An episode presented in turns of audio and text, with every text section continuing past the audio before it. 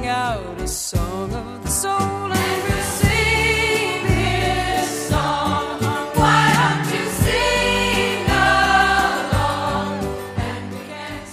Music has an incredible ability to proclaim the soul's language beyond what mere words can speak. That is what we seek as we invite our guests to share their song of the soul. Be it joy and laughter, sorrow and tears, awe and insight, or deepest devotion, as we visit and listen, we are all part of a spiritual voyage called Song of the Soul.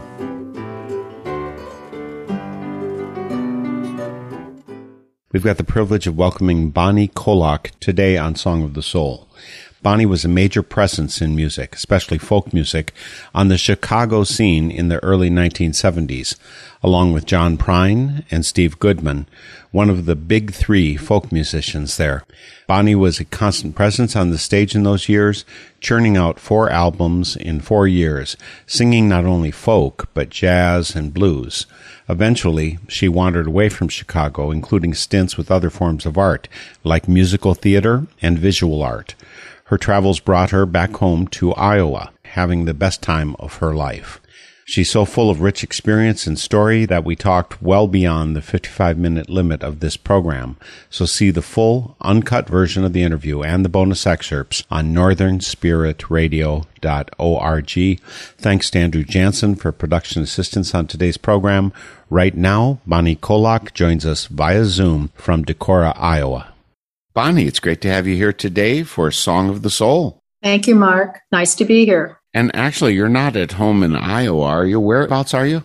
Well, actually, we're visiting friends in Indiana. I know that you're Iowa born and that you lived in Chicago. You did your music in Chicago scene. The very impressive fact that I saw along the way was that there were three big names of Illinois based folk singers in the 1970s Steve Goodman, John Prine, and Bonnie Koloc. Did you know you were that important at that time? Well, I really didn't think about that a lot. I was really into just doing my music. Well, I went to Chicago in 1968, in the spring of 1968. I had worked five years while I was in school to make money to live before I came to Chicago. And I had a friend, actually, an artist. I had a lot of friends who were visual artists. And he, and he said, Bonnie, come to Chicago and I'll give you a place to stay. And so I did. And I went to Wells Street and auditioned and got the job. And then I went to the Earl of Old Town. And I met Steve Goodman the first week I was in Chicago. And then later, Steve took me to hear John, who was a postman out in Melrose Park, I believe. And he was taking lessons at the Old Town School, and so Steve said, You've got to hear this guy. He writes incredible songs. So that's how I met John. Steve and I went down to this little pub, and John got up and sang incredible songs like uh, Sam Stone and Here and There. And I walked up to John later and said, You never have to worry about a thing because your gift will carry you through. I was noticing your recording. I mean, you released an album in 87 and then 94 you released something. You released something in 2001, 2004, two of them in 2004. And it's clear that your artwork, your visual artwork became more major. But let's get started with some of your music. What's the first song you'd care to share? Let's do The Snake. Okay. Since I'm just mentioned beasts, bestiary. Do you have snakes in Iowa? Oh, you sure do. I'll tell you a little more about that later. But I moved up to Northeast Iowa after I got married in 1988. I had moved to Nashville, then was there a couple years, and we moved to a, the old farmhouse up in Northeast Iowa. Iowa is not all flat and we moved up to the they call the driftless area now. And we had a rattlesnake in our yard. And i heard the dog barking and went out and and and they're very loud when they he was not very happy and he was just across the yard. So i got the dog away. At this time i was i didn't have a record deal for 10 years. And at this time so up there i started writing poems and I wrote this as a poem, and it really tells the story exactly. Fortunately, we don't have rattlesnakes so much here in Eau Claire, Wisconsin. Not terribly far, just a couple hours drive from your area. But here is Bonnie Koloc's song, The Snake. It's from her 2005 release, this version, Here to Sing. Here is The Snake.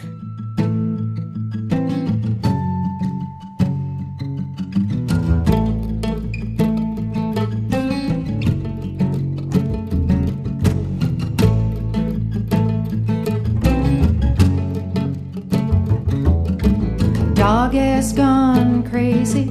There's a snake in the yard, hiding in the flowers, and he's rattling hard. The cats are all curious, they just sit there and stare, wanting to get closer, but wondering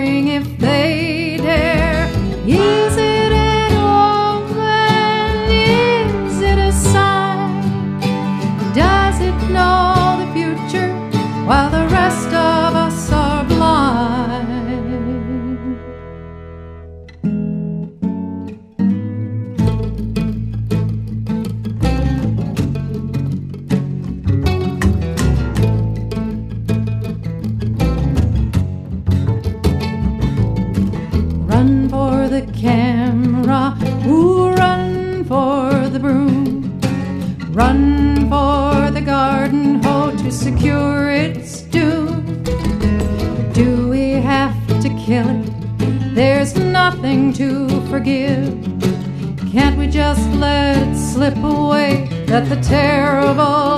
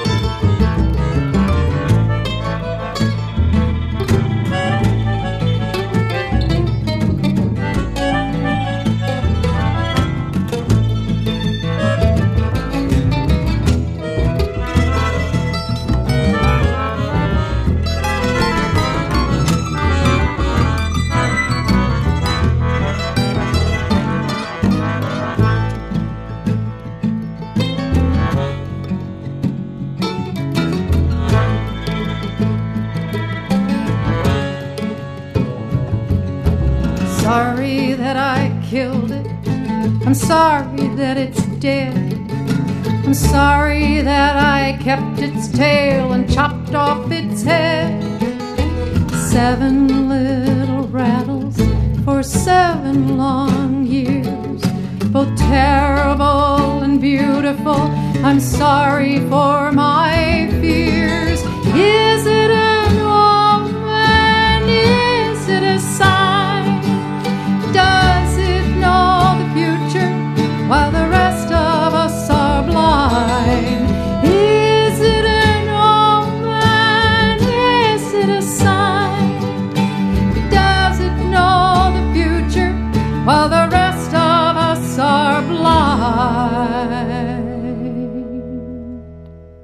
about an adventure with a rattlesnake. It's called The Snake. It's from Bonnie Koloc's 2005 release, Here to Sing. Koloc, by the way, is spelled K O L O C.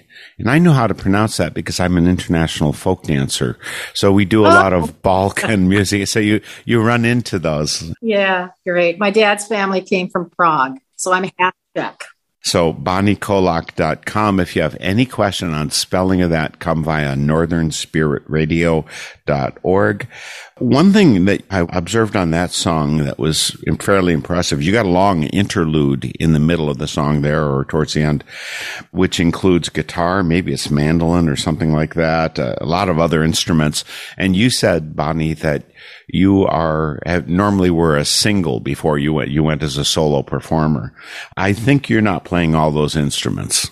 Oh no. Well, I was a solo performer until I got to Chicago. But later, after I put together a band, I had Elliot Delman on guitar and Jim Tullio on bass. We worked a long time together. And then one night, Elliot said, I really wanted a pianist he said, Well, Howard Levy, I don't know if you've known of Howard. Howard and Bela Fleck started the Flecktones. But before then, Howard had played with a lot of different bands in Chicago. So I said, Well, I don't know. You know, Howard, he played with John Prine's band, Mashed Potatoes. And he said, Well, he might be interested. So he came to the Earl and had an old piano, actually, was held up by bricks. Howard played, and I said, This is the best band I've ever had. My band was Howard, Phil Gratteau on drums, and I said I'd never have another drummer unless it was the Son of God. And he was a great drummer. Elliot Delman on guitar. And then we got John Bainey, who was a jazz guy, played at Andy's with the jazz group. And that was my band for quite some time. And Howard and I would do duos in New York at the bottom line and so forth. And he would play piano and we worked together for 25 years. We were together until he and Bela, he said, Bonnie, I don't have, you know, I'm going to be out on the road with Bela for a while. So he found Don Stilley from Minneapolis. And that was my band. And then Howard produced this album. And singing my songs, I learned to sing partly from Bing Crosby, all those old jazzers, and from a Gregorian chant. And when you sang, it was like a prayer. So anytime you would sing, it doesn't matter if you're practicing or if you're having a rehearsal, you sing your song from your heart. In certain ways, it's the prayer. I talked to kids one time in Grinnell. I did an after school program, talked to middle schoolers. And I told them, I didn't really know what I was going to do. And I said, you know, I wrote this song for my brother Jim, who died when he was 42 they said, Oh, doesn't that make you sad? And I said, No, it's a prayer. It was a prayer for me. And we have sad things that happen in our lives. You know, I wrote this song, Two Black Guitars. Are there physically two black guitars in the past or currently? There are two black guitars because my brother loved the Everly Brothers and he was seven years older than me. And so I had never really seen the Everly Brothers. And when they got together, they had a big spat and they split up, but like probably 20 years ago or something. They got back together and played in Chicago. And my manager, David, said, Bonnie, let's go see the Everly Brothers. And we did. And they had two little Gibson guitars that were black. And then if they broke a string, they'd toss it and someone would come out and give them another one. And we were down in like the third seat from the stage. And so that's how I wrote that song about my brother. And it's called Two Black Guitars because he loved the Everly Brothers. Two black guitars with mother of pearl inlaid stars. Two young voices rise up in harmony. My brother Jim, you were two heroes to him. He was a troubled young boy playing in a rock and roll band. Now he sleeps alone in Alabama at the foot of the mountain where the green pine tree grows. Yes, he sleeps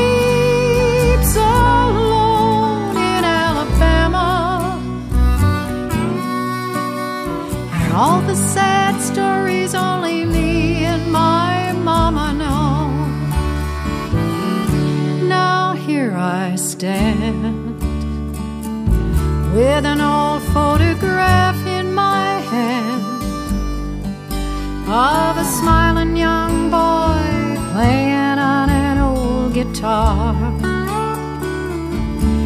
My brother Jim. I will always remember him when I get lost in all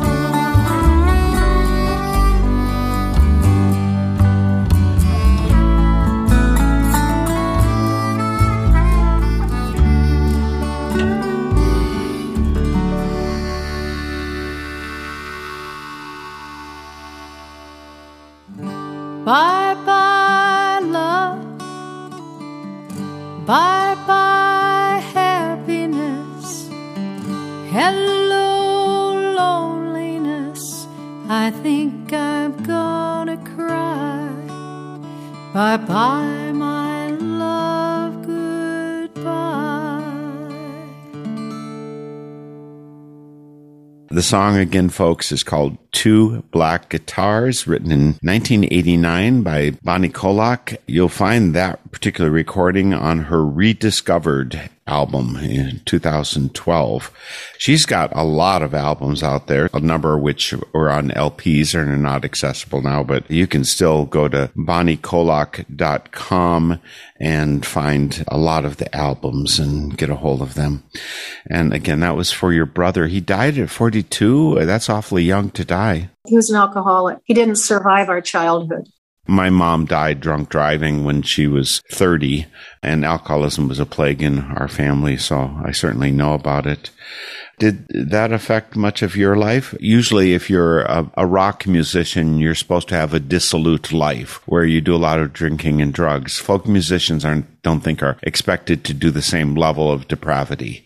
Did you get to live a deprived life as a folk musician? I had a crazy childhood, and so I generally wanted to hang out with people who were really solid.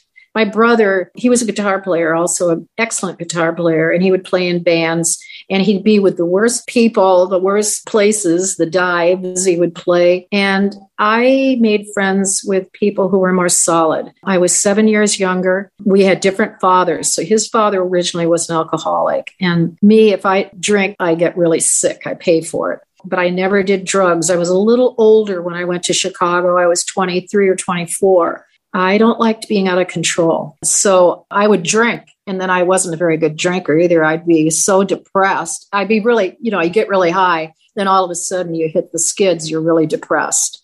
I really sort of stopped drinking in my 30s. And now, for the last 35 years, I really don't drink a lot. So that's about it. Yeah, I had a horrible childhood, but thank God I was an artist and I could sing it out. You know, when you sing those high notes, it's like when you really cry, when you really sob, you can go like, ah, you can put that feeling. It's like all of your experience and your passion and how you see the world can come out in this sound. And that is thrilling. And that's like when I wouldn't feel very good and I hadn't had a, you know, I've never had enough work, but I hadn't had a concert in a while. My friend Howard Levy would say, I'd say, Howard, I just don't feel very well. And he'd go, Oh, you just need to sing, Bonnie. You need to sing. And it was true. I would do a concert, and it's so exhilarating and so beautiful to connect with people in this way. It's kind of a silent connection, but it's an internal connection. And what you are as an artist is to give what other people can't do. I mean, not everybody can sing, you know, and so what you do, you connect because life is hard for everybody. We all have losses, we all go through stuff and it's also a joy. That's what you should experience at a concert. It should make people feel deeply and then make them laugh. Because let me tell you, laughing is like really good for you. And it's like one of the things that saves us, you know, to see the craziness in stuff too. So I wrote a song called uh, We Don't Have It, but Crumbs in the Butter you know, I didn't marry till I was 44. And so I wrote this song called Crumbs in the Butter. You haven't changed the litter. You left the toilet seat up. You broke my favorite cup. You're driving me crazy. How can that be when I love you and you love me? Wow, I've just learned so many things about Bob. And folks, by the way, I I, have known Bob now for several years because I interviewed him years ago about some of his books he's released and which I understand you, Bonnie, did the illustrations for as well. So Robert Wolf, if you look it up, and he even guest hosted at least one session of a Spirit in Action for me. So just keep in mind, folks, that Robert Wolf is a name you also want to check out. His writings, his thought are very important. And he leaves the toilet seat up like and makes crumbs in the butter. well, he used to. I didn't marry till I was 44 and I'd never been married. So it was quite a thing to have a man who didn't go away. I'd go out on the road for a couple days and come home and he was still there. and we've been married 30, it'll be 33 years or 35. It was 1988. And I every day I'm very grateful that we have this relationship. And he's an artist too, so we have that in common. We both love books after I read the songs, the lyrics, when I had to give them to you, I thought, oh my God, you are such a romantic. But I think because I wasn't married till I was 44. And then you find out what love really is in a long relationship, and we yearn for it. I was so lonely when I was younger. I was so lonely. And you are so vulnerable when you're young. I wish now that I could go back and be the me that I am now and dealt with the stuff that I dealt with. I am grateful for my relationship with Bob and my our dogs. We have two dogs, and we have hot water and food and a home, and I have a garden. I mean, the people in the world that are in such duress. I mean, to have hot water, to take a shower is like huge, or to sit in a bathtub. I mean, people don't have that. They're living in tents and and our fellow man that are in such duress this planet has enough for everybody. And in my 70 years, I don't understand how it can at times be so screwed up. And I love to cook. And when I was a little girl, I used to fantasize riding on a camel and having great big tubs of soup and having a dipper and riding this camel around the world and feeding people with a dipper of soup that were hungry. And it's, I mean, we have to figure it out. And folks, today we have for Song of the Soul Bonnie Koloc, her website, bonniekoloc.com. K O L O C is her last name. The link is on northernspiritradio.org. I wanted to remind you that our website is northernspiritradio.org. On there, you find links to all of our guests of the past 16 years for both Song of the Soul and Spirit in Action. You have a place where you can post comments. You can find the stations across the U.S. where we're broadcast. There's also a place where you can donate. That's how the full-time work is supported, not by government, not by corporations. So we're not trying to appeal to that. We're actually hoping to appeal to you, our listeners, and to enrich your life. And so one of the ways you can do that is by going to bonniekoloc.com and checking out her music.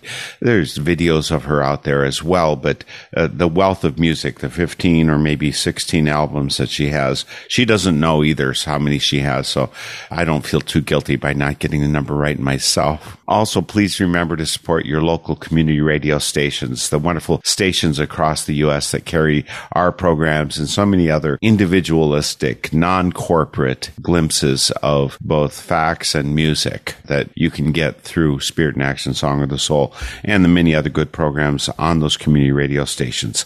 Please support them. And I th- want to jump right into some more of your music. I want to make sure we get in as much as we can, Bonnie. What's next? Why don't we do You Played Me Just Like a Piano? I had a little house I bought really for $16,000. I bought this house years ago as a single woman, which was huge. It was a little cabin on the Tippecanoe River. And there was a beautiful storm one night. I love the moon and stars, they show up in my music a lot and uh, I watched the storm roll in. I was driving an old 1950 pickup truck that of my friend who died. I lost my boyfriend in 1975.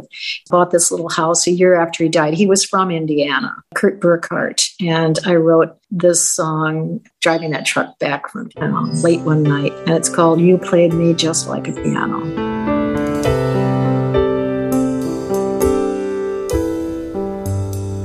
You played me just like a piano, and the music's from the moon and the stars.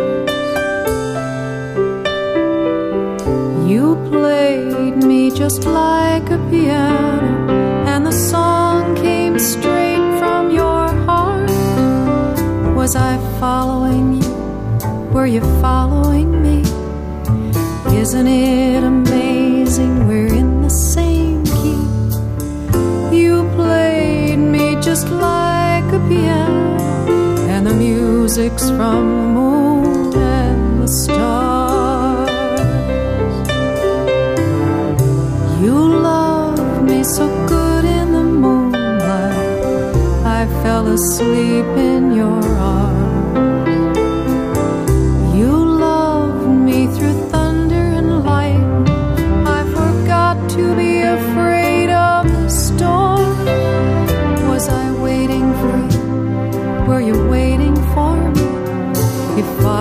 fireflies are passion, set them all free. You played me just like a piano, and the music's from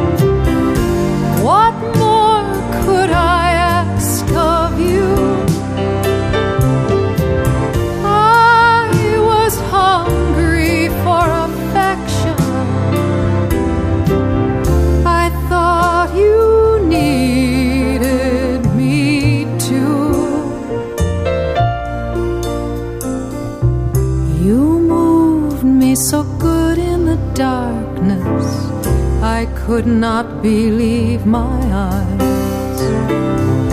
You loved me so sweet and perfect, like you'd known me all of your life. But I'm afraid of you. Are you afraid of me? Got to slow down, just wait and see. You played me just like a piano, and the music's from the moon and the stars.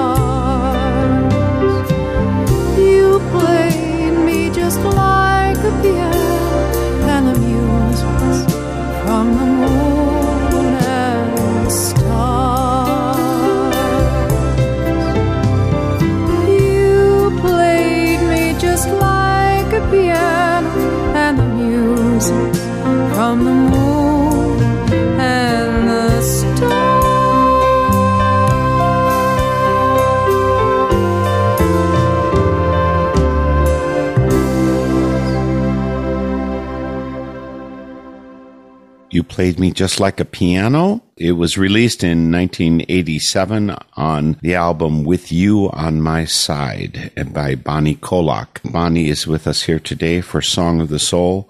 The interlude there with the piano or xylophone or whatever that is. Again, I don't think that's an accordion, but you said, Bonnie, that you don't read music. Did you start out with piano? So many people did. No, I started out with singing and I listened to music all the time as a child. My mom and dad had a record player and had a, a, radio, and I listened to the radio constantly. I was singing songs when I was three years old. I learned by hearing. So if I learn a song that I don't know, I will listen to it and then I play it back in my head.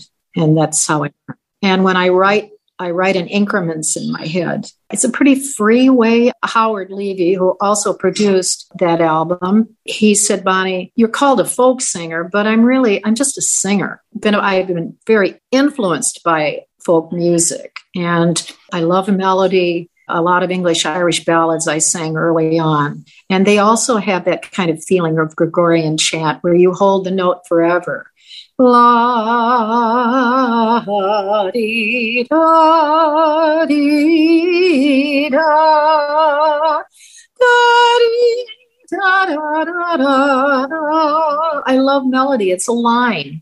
And being a visual artist, I see melody as line. It's linear and it goes up, it gets thick, it gets thin. I do ink drawings that I call them acapellas because they sweep around.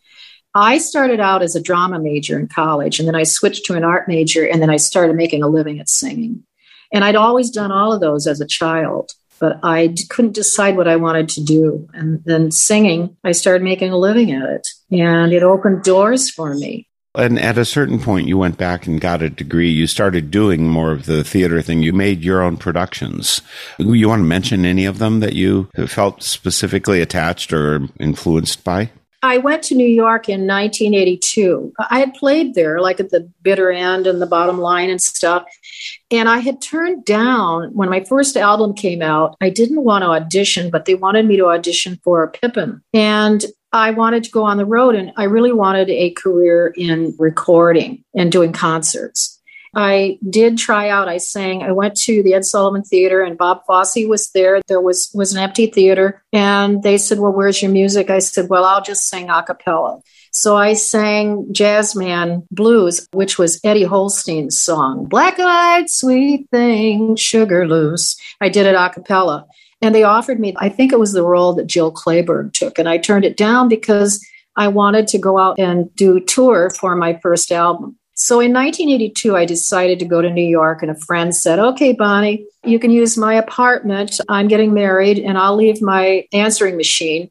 So I went there with my dog Biscuit, and I had like four trunks of dishes and quilts. He left his table, and I was at the corner of Third Avenue and, and, I can't remember the cross street. It was near Gramercy Park, and it was a big apartment, but he didn't want the people that were renting from to know that I had left. So he left his answering machine.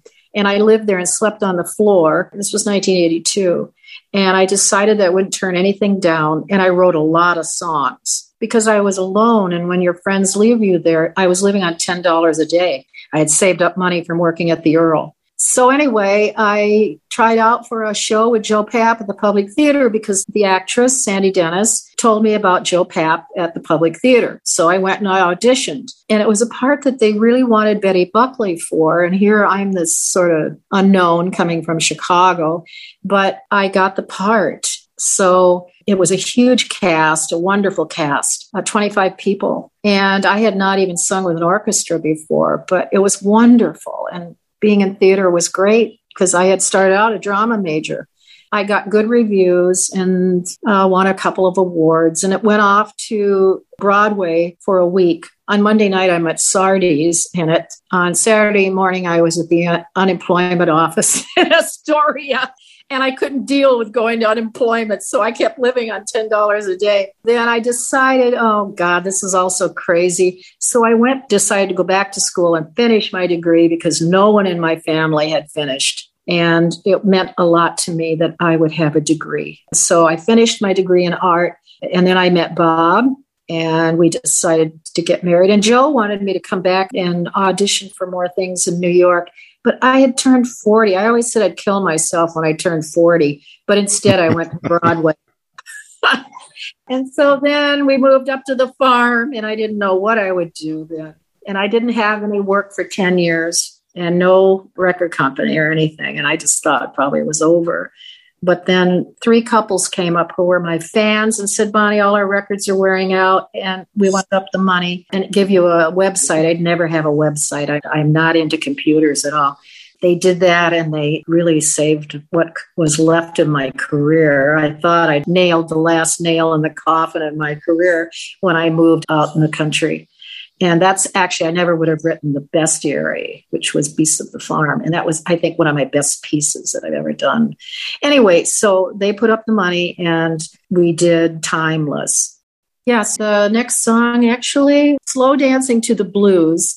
You know, they had all those great blues places. And when I went to Chicago, I met Willie Dixon. I recorded Willie's songs because blues ballads and stuff are really, really feel right for me to sing them. I love them. And without black music, without black people in this country, we'd all be doing the polka. I mean, we have incredible music and rich stuff because of the legacy they give us with jazz and blues. And it all comes from the heart and from life. So I met Willie, who was so incredibly wonderful. I saw Muddy Waters playing at the Vets Club down the block from me when I first went there. And Willie was this giant of a man who could have been really bitter and wasn't, and was loving and talented and just a sweetheart. And I remember I had a storefront studio on the South Side, and I'd sit there with Lafayette Leake, his piano player, and they'd play stuff for me. And I would record. I re- early on, I recorded on the Ovation records some of Willie's songs, and I still do them. It's, you know, jazz. I mean, the richest, richest stuff. And when I first started, the classical music would look down on folk. Everybody looked down on folk, but the jazz people too. And I remember when Dale Clevenger went down and sat in with Jazz at Noon, and they had players, older players that had played with Louis Armstrong and all the great jazz people. They were older and they'd come back to Chicago and were living here. And as younger people, we could hang out with these giants it was incredible. So anyway, I'd go down. There was jazz clubs all along Lincoln Avenue, and Buddy Guy played everywhere. You could hear Buddy like you'd hear on the street on Lincoln Avenue late at night after I do my five shows at the Earl. You could go down, and the doors would be open, and you'd hear all these great blues players: Mighty Joe Young, Willie. It was a incredible, luxurious, delightful way to be influenced so I wrote Slow Dancing to the Blues after going out late at night to hear in a smoky club these great players.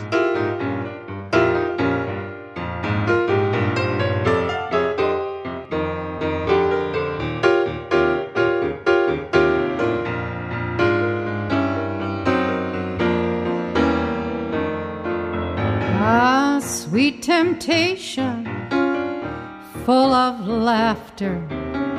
So many bodies I could not move, but you found me in the darkness and took me slow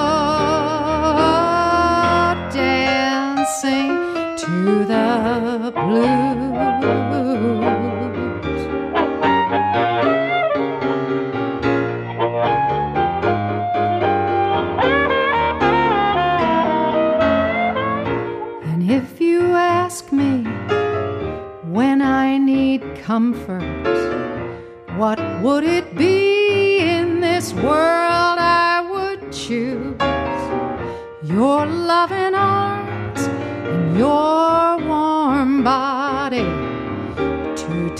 Take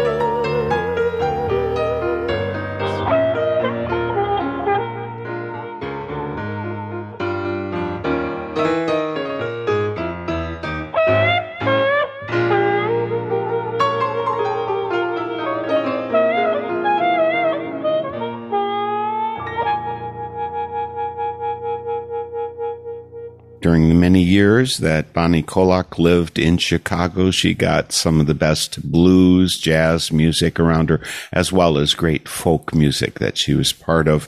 That song, Slow Dancing to the Blues, it made me wonder if you were a dancer as well, Bonnie. You're a visual artist in so many other ways.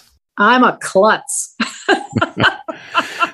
oh my gosh. Yeah, I can dance if it's like reggae or something like that. You know, you just make it up. I'm good at a few things, but I'm terrible at learning dance steps. Or even like when I was trying to learn to read music, you had to count at the same time you were tapping your foot. Took me two weeks to do that. So it was like uh, I took classes to try to learn how to read music, but it didn't. I never really used it, so I forgot it.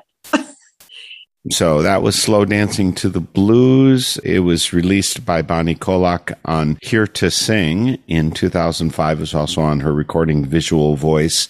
There's lots of music. Go to her website, check that out.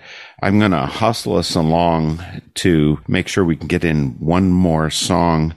I love your singing. I love your voice. And it's all the more inspiring to me that you don't read music and that you didn't have a piano background. I personally love singing. It's not that I'm a good singer. It's just that I love it. That's one of the reasons folk music works for me because it doesn't require quite the expertise that blues and jazz do in terms of voice and how you land on the right notes. You can do that though. You can hit all of those correct notes and it's all the more impressive. So let's get one more song in. I think I know what it is. Please confirm for me that the next one is I've Got to Believe. Yes, it is. And it's got Steve playing that great horn on there. Steve Eisner.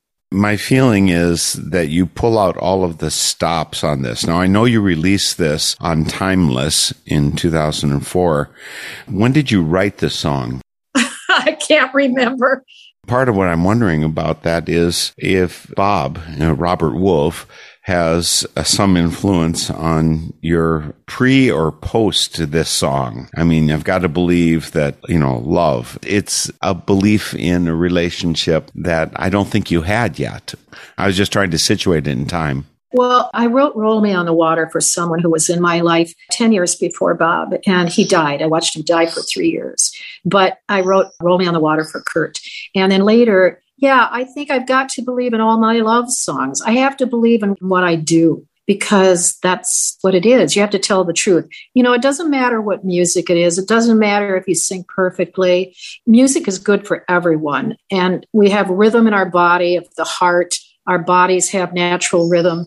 It's uh, telling the truth. You can have someone who can play three chords on the guitar and sing from their heart, and it's mesmerizing. It has to come from a real place. And that's what works in life. Tell the truth in your work as you see it and try to connect with other human beings and try to make people feel better. To know that we all go through hard things, but we can get through it and we'll be fuller and richer if it doesn't destroy us. The song I've Got to Believe seems at least moderately idealistic.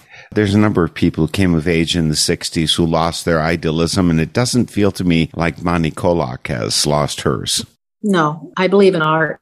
I believe in it. I believe it saves us.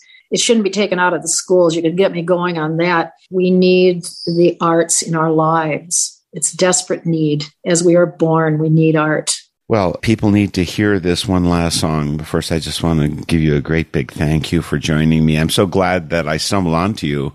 I was not of the right age to run into your music down in Chicago. I'm so glad that I did run into you. I'm thankful that you chose to share here today, that you continue to bless the world with your art, both your musical and your visual art, and that you joined me here today for Song of the Soul. Thank you, Mark, so much. I appreciate it. And we go out with this last song. It's a live performance. You'll hear the audience there, and I hopefully you're clapping right along with them. I've Got to Believe is the song. Bonnie Koloc is my guest. BonnieKoloc.com. Koloc again is K-O-L-O-C. Links on NorthernSpiritRadio.org. We'll see you all next week for Song of the Soul. Here is I've Got to Believe. New song. I've got to believe just to go on. I've got to believe in all my love songs, and I've got to know. somewhere.